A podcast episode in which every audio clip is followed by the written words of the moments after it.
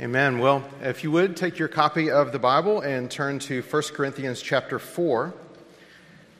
And if you're using one of the Bibles in uh, the seat there in front of you, this is on page 953 uh, in, in those Bibles. Uh, today we'll be looking at 1 Corinthians chapter 4, verses 1 through 7. As you may recall, this spring, whenever Pastor Burt is out of the pulpit, we've been walking through an occasional series looking at different passages in 1 Corinthians. And out of this letter, we want to consider the idea of life together inside the church as we seek to be a people here at Crawford Avenue who glorify God by living the gospel. So, if we are going to be people who bring glory to God by living the gospel, that has many implications for our life together here inside the church. And our passage today is very instructive towards that end. The main idea we'll see today is that everything Christians have has been entrusted to us by the Lord. So it's foolish for us to compare ourselves to each other. We must instead focus on being faithful with what we have been given. So 1 Corinthians chapter 4 verses 1 through 7. Uh, I'll read uh, the text and then pray and uh, we'll consider this together. This is how one should regard us as servants of Christ and stewards of the mysteries of God. Moreover, it is required of stewards that they be found faithful. But with me, it is a very small thing that I should be judged by you or by any human court. In fact, I do not even judge myself, for I am not aware of anything against myself but I am not thereby acquitted. It is the Lord who judges me. Therefore, do not pronounce judgment before the time, before the Lord comes, who will bring to light the things now hidden in darkness and will disclose the purposes of the heart. Then each one will receive his commendation from God. I have applied all these things to myself and Apollos for your benefit, brothers that you may learn by us not to go beyond what is written, that none of you may be puffed up in favor of one another. For who sees anything different in you? What do you have that you did not receive? If then you received it, why do you boast as if you did not receive it? Amen. This is God's word. Let's pray together. Father, we do thank you that you have uh, saved us as we've trusted in your Son and you've called us together uh, in the fellowship of the local church. And we thank you that you have not left us to wonder what it looks like uh, to live together as brothers and sisters in the household of faith. We thank you for uh, texts like this uh, that uh, instruct us in the way you would have us to go. And so we ask now that you would illuminate uh, your word by your Spirit, and we ask that your Spirit would apply the truths of your word to our hearts. We pray this in the name of your Son, the Lord Jesus. Amen.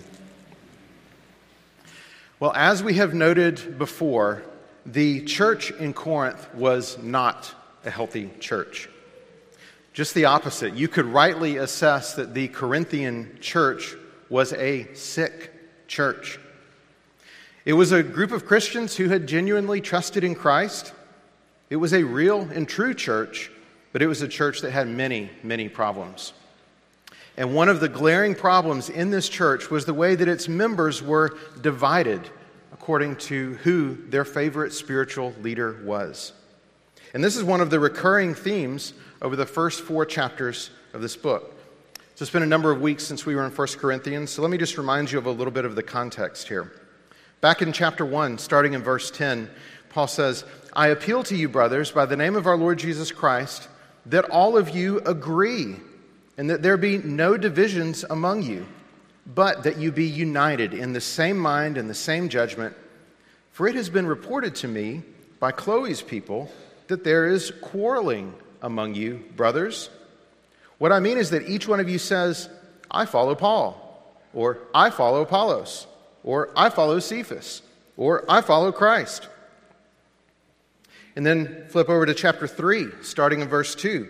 Paul writes, I fed you with milk, not solid food, for you were not ready for it. And even now you are not ready, for you are still of the flesh.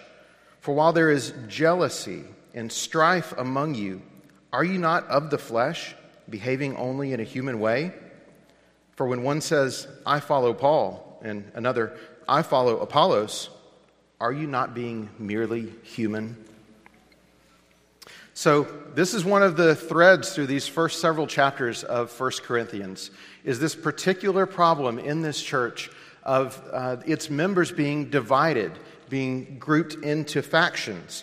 And rather than being one united body uh, in Christ, the church at Corinth uh, was broken up. You had one tribe over here, and you had a pod over here, and you had this camp over here. And they all identified with who their favorite teacher, who their favorite apostle was. And what's the, the problem with this? In the verses we just read, Paul points out this is the way people outside the church behave. There's nothing uniquely Christian about what you're doing. Even non Christians can divide themselves up into factious little groups. This is the way life works when you're living in the flesh. It is not the way that life works for those who are living in the Spirit. Rather than being a cohesive body working together in harmony, they were fractured. They were separated from one another. They were walled off from the very people they were supposed to be closest to. And this factiousness seems to have been especially evident in the way that they judged the effectiveness of their spiritual leaders.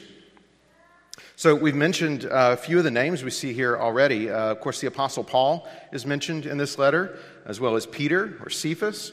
And then there's this man named Apollos. We see him referenced a few other times in the New Testament. In uh, Acts chapter 18, for instance, we learn that this man was a Jew from Alexandria in Egypt. And we read there that he was an eloquent man, competent in the scriptures. And he was known to the churches in Ephesus and in Corinth as one who could demonstrate convincingly from the Old Testament that Jesus is the Messiah. So lots of folks really liked Apollos. But Paul, by contrast, it seems that some, at least in Corinth, really didn't care that much for Paul. They preferred Apollos. He was, after all, more eloquent.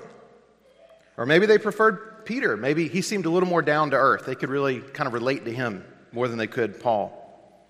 Of course, there were those who were like, I don't need any of those apostles, I'll just follow Jesus. As you read through 1st and 2nd Corinthians, it becomes evident that one of the things Paul is doing as he's writing these letters uh, is defending his own ministry because the Corinthians are so critical of him. You get little glimpses of this here and there. Uh, 1 Corinthians 1 17 uh, Paul acknowledges that his own preaching among them was not with words of eloquent wisdom. He says, I know I'm not an impressive teacher in person. 1 Corinthians 2, verses 3 and 4, he says, I was with you in weakness, in fear, and much trembling, and my speech and my message were not implausible words of wisdom. He says, I know I'm not a great orator, maybe like Apollos is. Especially clear is 2 Corinthians chapter 10, verse 10, and Paul says there, for they say of Paul, his letters are weighty and strong, but his bodily presence is weak, and his speech is of no account. Paul says, I know what y'all are saying about me behind my back. I know that y'all are not that impressed with me. And so some of the Corinthians have concluded Paul's just not the guy for us. And this type of division is resulting in disunity within the church. So, with that as kind of the background, Let's uh, look more closely now at our passage for today. Uh, outline uh, for our text today, we've got uh, just three points. First point is gospel servants, verses 1 and 2. Second point is accountable to Christ, verses 3 through 5. And then third point, the folly of boasting, in verses 6 and 7. So, gospel servants, verses 1 and 2. Paul says, this is how one should regard us as servants of Christ and stewards of the mysteries of God. Moreover, it is required of stewards that they be found faithful. So the Corinthians have a wrong view of Paul and of the other apostles. Paul's going to correct them. So, verse 1, he says, Not the way that you've been thinking about us, but this here, this is how you should be thinking about us. Now, you might expect Paul to make a little bit of a power move here, right? He is the Apostle Paul, he wrote most of the New Testament. So you might expect him to say, You guys are disrespecting me, And this is how you should regard me as the great apostle Paul. But of course, that's not what he says. No. How should they regard Paul? As a servant of Christ, as a steward of the mysteries of God.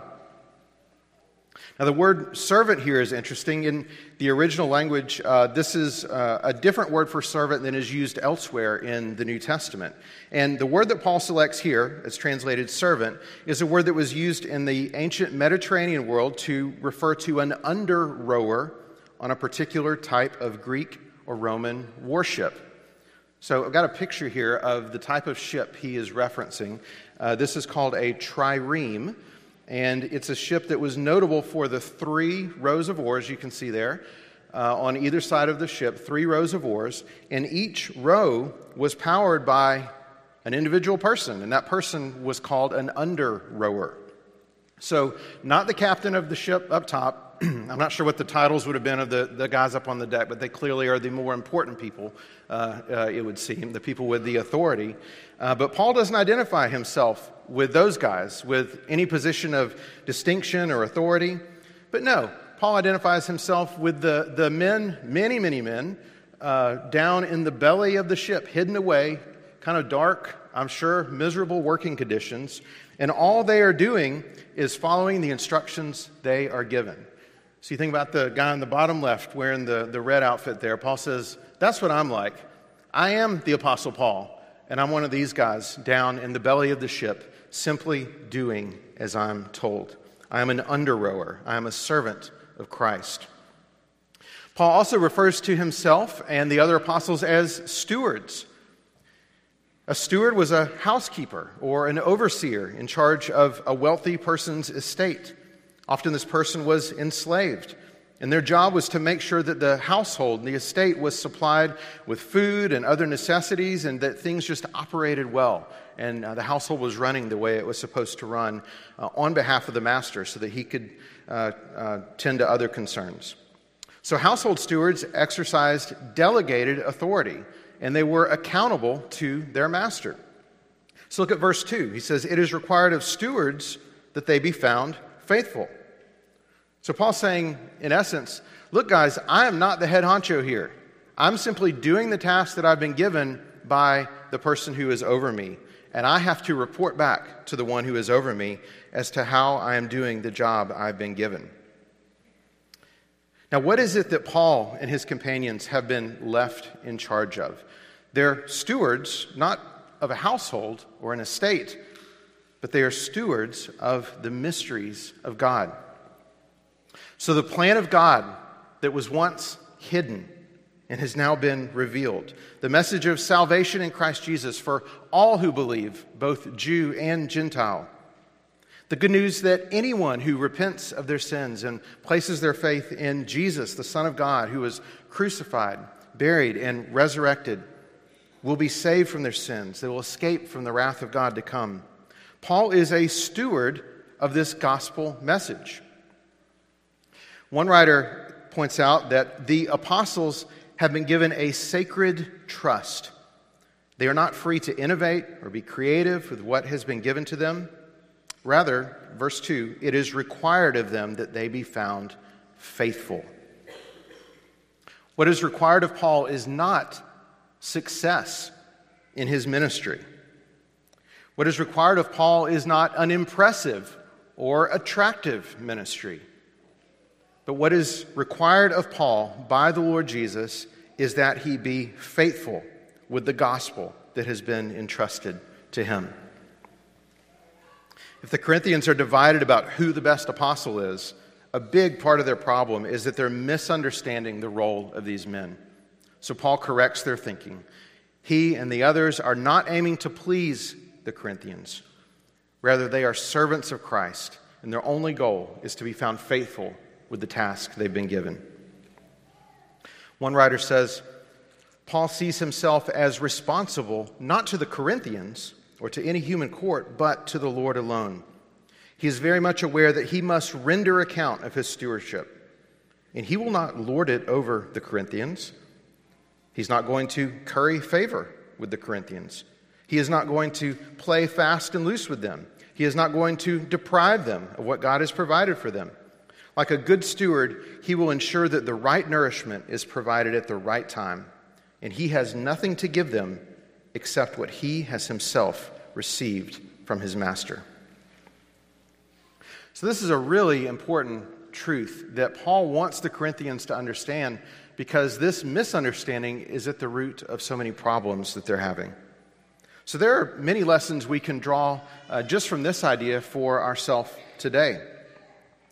Uh, first of all, there's a, there's a lesson here, uh, maybe so obvious we may be tempted to read over it. There is a lesson here for us in how we today relate to the apostles. So, think about this. There are no apostles walking around among us today. The office of apostle was limited to those individuals who saw the resurrected Christ and were especially commissioned by him to teach on his behalf. But as we think back to the apostles in the early church, we still are faced with the same temptation that the Corinthians were of thinking, huh, I like this one apostle, Peter, but I'm not so sure about this guy, Paul. Paul's got some stuff that's a little bit you know, it doesn't really work today, 2,000 years later. So I'm going to focus on, you know, what Peter had to say, maybe John, and some of what Paul has to say, but we'll have to adjust it a little bit to make it fit uh, the situation we're in today. That's not the way to think about the apostles. Realize how much of our faith rests on the teaching of the apostles. Yes, our faith rests on the life and the death and the resurrection of Jesus. And how do we know about these things? We know, know about them largely through the written testimony of the apostles. And so we are not free, for example, to decide that we'll pay attention to some of what Paul has to say and maybe adjust other parts of what Paul has to say because they're a little bit hard to receive. We're not free to do that. Paul was a servant of Christ.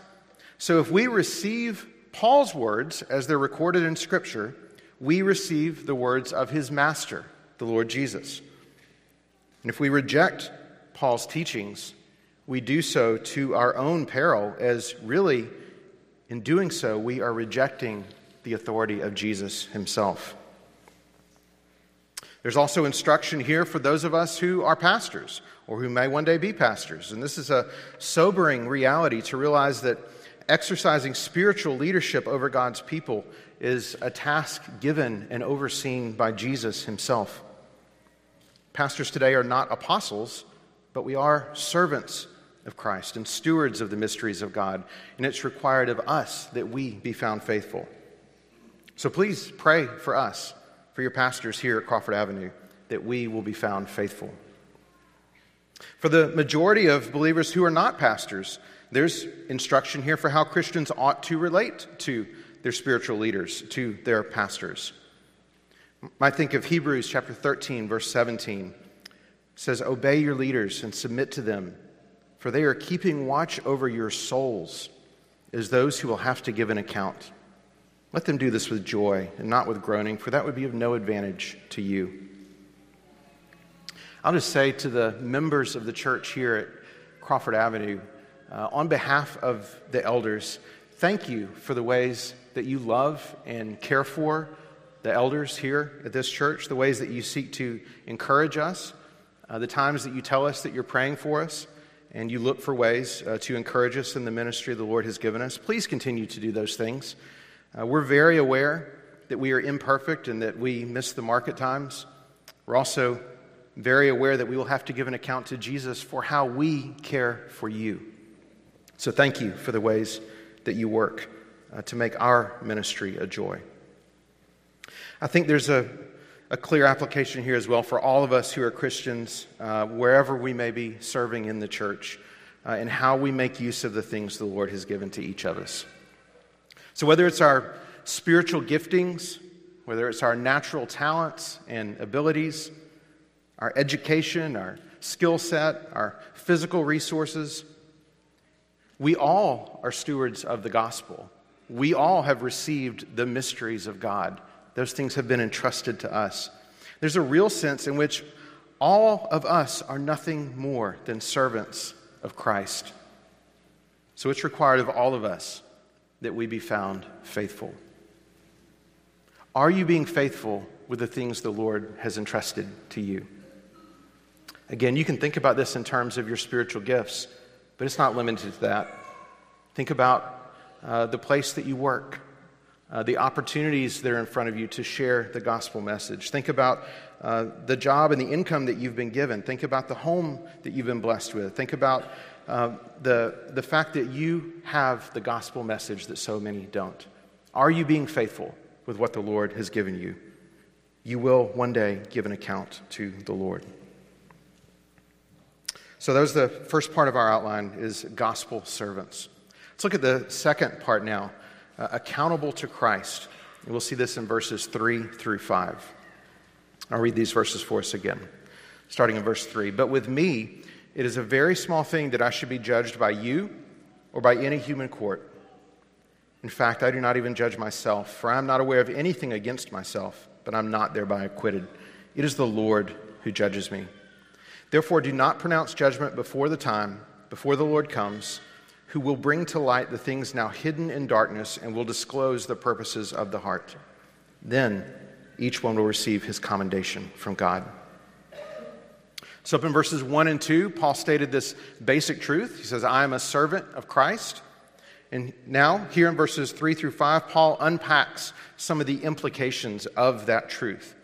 And specifically, because he is a servant of Christ, the only one who can judge his faithfulness is his master, Christ Jesus. It's not the role of some human court to judge Paul. Of course, Paul knew what it was like to be judged by a human court, right? He did that many times, stood in front of a human court. It's not even the role of the Corinthian Christians as the church to judge Paul.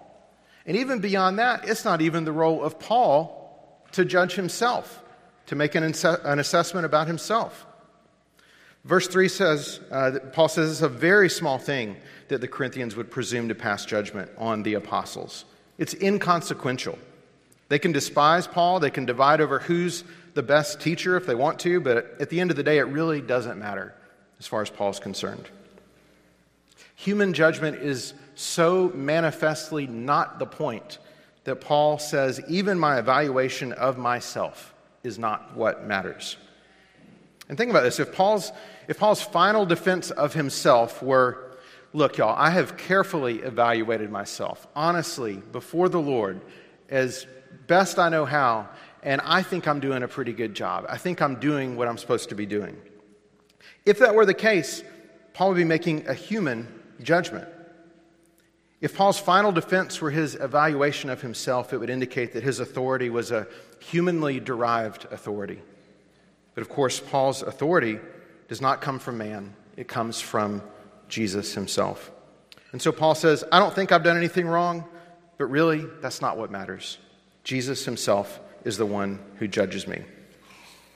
And just notice here, kind of as an aside, how beautiful is it that this man can say, I am not aware of anything against myself?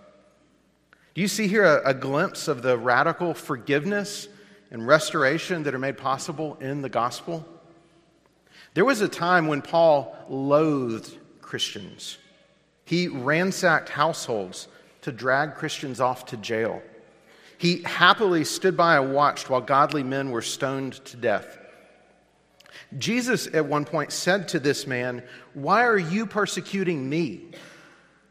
And that's the same man who can now say, because of the saving grace of Christ, because of the great mercy of the Lord, he can now say, I am not aware of anything against myself. That same radical forgiveness and the ability to live with a clear conscience and to not be weighed down by past failures, this is ours if we trust in Christ. Our sins are forgiven and we stand guiltless before the Lord. So Paul has a clear conscience before God. To the best of his knowledge, he believes he is faithfully fulfilling the role he's been given. And yet he is wise enough and humble enough to acknowledge that even that is not vindication for him. What matters is the Lord's assessment. I want us to think as well about this idea that, that Paul says, You guys don't judge me. The Lord is the one who judges me. I want us to understand this idea uh, in the larger context of what Scripture teaches, because this is something we could misunderstand if we're not careful. Paul is not teaching here that Christians ought never evaluate what is happening in the life of the church. That's not what he's teaching. And we know that's not what he's teaching because in the very next chapter, Paul instructs the Corinthians to take steps related to church discipline, to remove from the church someone who has persisted in sin and refused to repent. The church is instructed there to evaluate the situation, to make a judgment about this person. I know I've observed uh, at, at different times individuals living sinfully and not wanting to be held accountable. Uh, folks in that position sometimes love to cite Jesus' words in the Sermon on the Mount, where he said, Judge not that you be not judged. It's Matthew chapter 7, verse 1. Of course, those same individuals don't so much love to reference a few chapters later in Matthew 18, where Jesus gives us the framework for church discipline and instructs the church to remove a person who refuses to repent of sin. So, again, the assembled group of Christians is instructed to make an evaluation and to pass judgment. So, we can look at the words of Jesus, we can look at the words of Paul, and in both of them, we see a warning against judging, and we see instruction to engage in judgment. So, what is, what is this uh, judgment uh, that Paul is dismissing here in our passage today when he says, You don't judge me, the Lord is the one who judges me? What is Paul referring to here? We can make uh, just a few quick observations. And it, it, seems that the problem in Corinth that Paul is, uh, is pushing back against, the problem is at least threefold. So, first of all, the Corinthians' judgment of Paul involved taking to themselves authority the Lord had not delegated to them. So the Lord has, in His Word, delegated to the assembled church the authority to make judgments about who is in the church and who is out of the church. The Lord has given that authority to the church. The Lord has not delegated to the church authority to decide that an apostle of the Lord Jesus is doing a poor job. That's not authority that He has granted. Secondly, we can observe the Corinthians' judgment of Paul was resulting in division within the church rather than unity in the church. So, as they are making an assessment of Paul, the result was not the unifying of the church, but the exact opposite. It was the fracturing and the splitting apart of the body. So, if we think again of uh, what happens in a, a situation of church discipline, those things are intended to promote and to protect the unity of the church. So, over in chapter 5, verse 7, Paul explains the church needs to pass judgment. They need to remove from the church someone who is sinning sexually and has refused to repent. And why? He says, because a little leaven leavens the whole lump. The unity of the church is too important. Don't tolerate unrepentant sin because it will spread and it will harm the church. But what's happening here with the Corinthians judging Paul, uh, it is resulting in disunity. It has the ability to tear the church apart. And so Paul can dismiss it outright. Third observation we can make the Corinthians' judgment of Paul and the other apostles is rooted in pride and not rooted in love. And those things can be understood to be mutually exclusive, they don't go together. Where there is pride, there is not love. And where godly love abounds, there is no room for pride. So if you consider Matthew 18, that we referenced a moment ago, the passage where Jesus teaches on church discipline, you'll see that those instructions come in the larger context of teaching about relationships of reconciliation and forgiveness. So, the framework, even of church discipline, is one of loving one another and seeking forgiveness and restoration of relationships. It's intended to promote the unity of the church and is not rooted in pride, but is rooted in love. 1 Corinthians 4, verse 6, uh, Paul says he is teaching these things so that none of you may be puffed up in favor of one against another. What does he say later in chapter 13, verse 4? Love is not puffed up.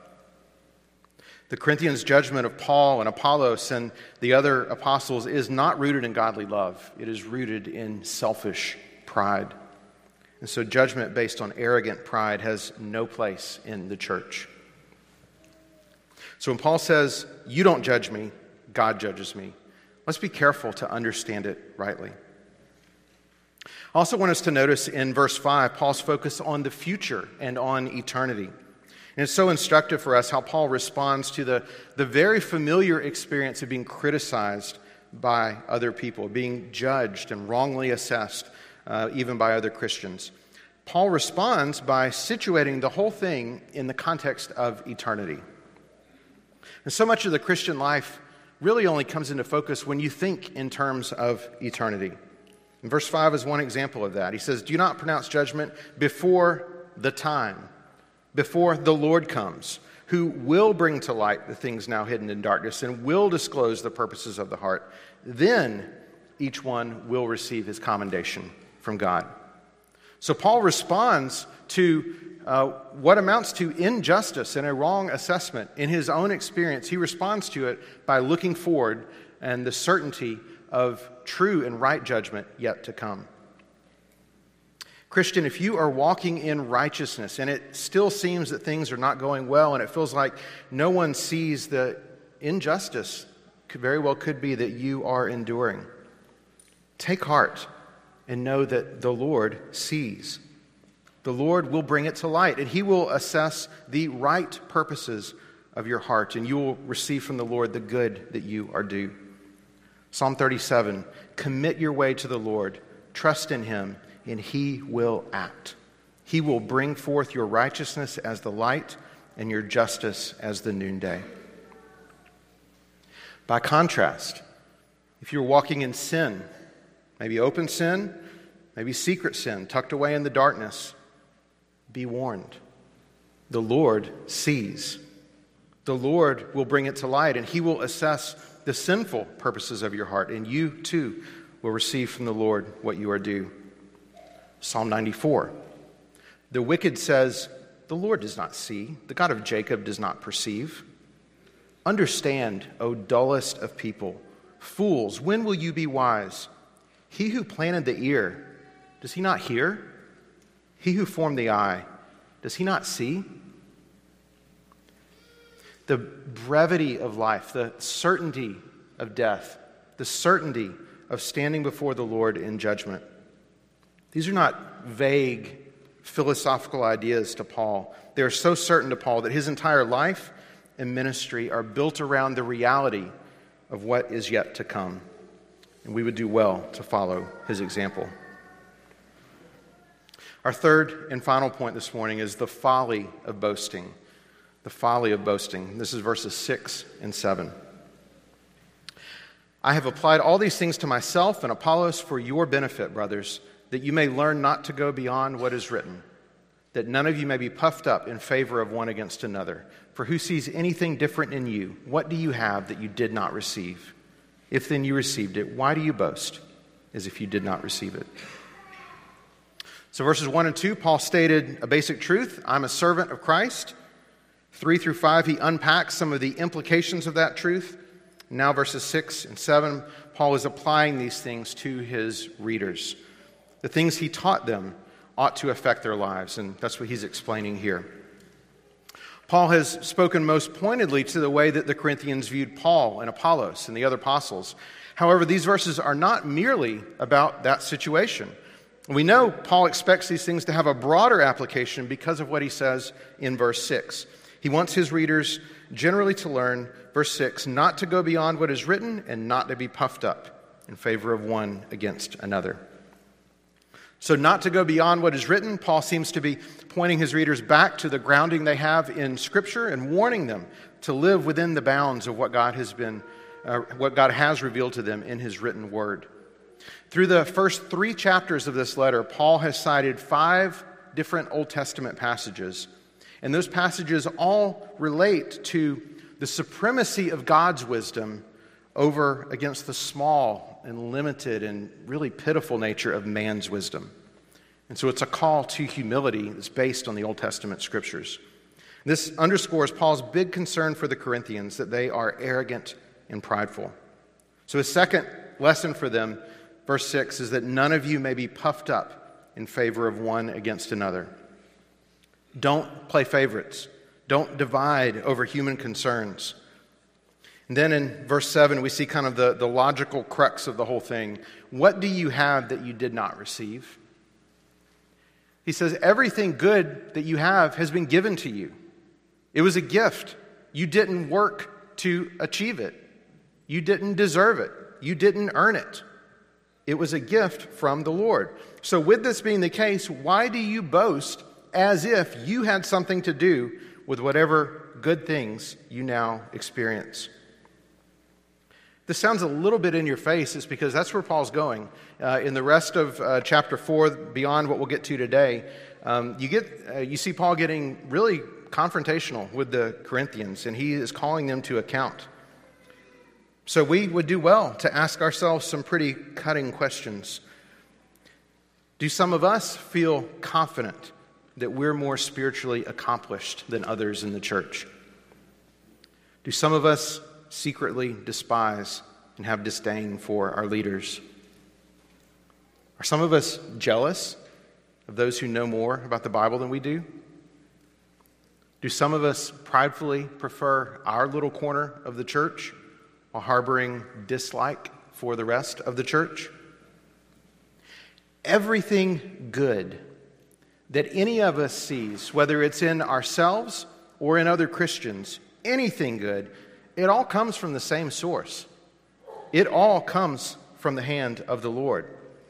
So, do you see how silly it is how foolish it is to boast or to judge or to compare yourself to other people, to be prideful in what you've been given, to be envious of what you've not been given. The Corinthians were so prideful that they saw even the gifts of God as grounds for boasting. When you see God's gifts as something to brag about, you also tend to see the absence of those gifts as something you have the right to complain about. When we feel ourselves tempted towards grumbling or self pity or feeling sorry for ourselves, sometimes we press down into that. What we'll find deep in our hearts is a root of pride at the bottom of it all. We're not thinking about Christ and His glory. We're not thinking about loving others and seeking their well being. We've got blinders on. We can only see ourselves.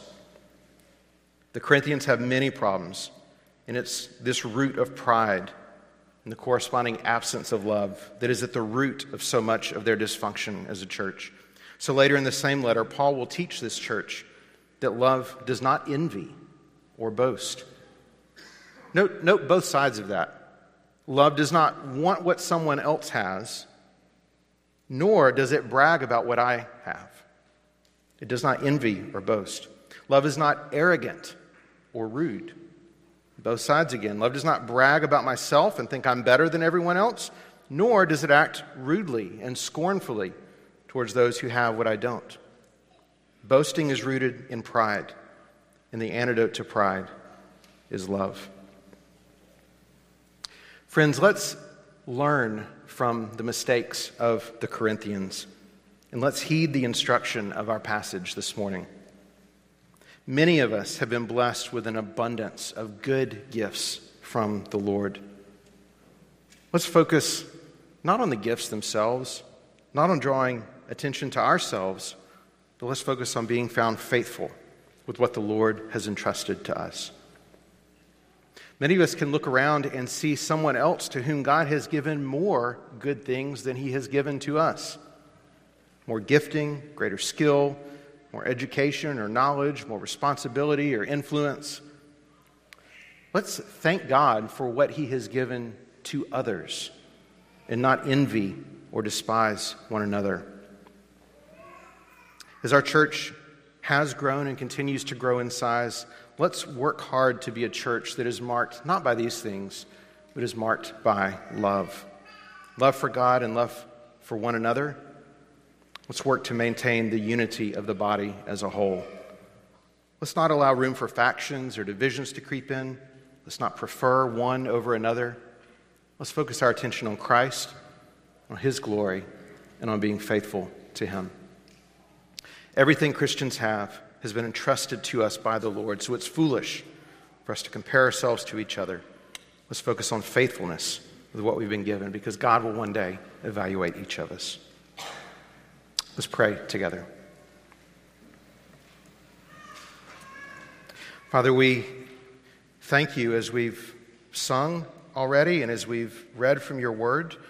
Uh, we know that everything we have, everything we enjoy, uh, is a gift from your hand. You are the giver of all good gifts. We deserve none of the good that we enjoy, either in this life or in the life to come. It's all because of your kindness, your mercy. It's all because of your grace in the gospel of the Lord Jesus. Father, we pray that you would continue the good work you're doing here at Crawford Avenue. We pray that you would build us up together as a body of faith. Lord, let us not be like the Corinthians in these things. Let us be marked by unity, by love for you, love for one another, as we together seek to be faithful servants to our Lord Jesus. We pray in his name.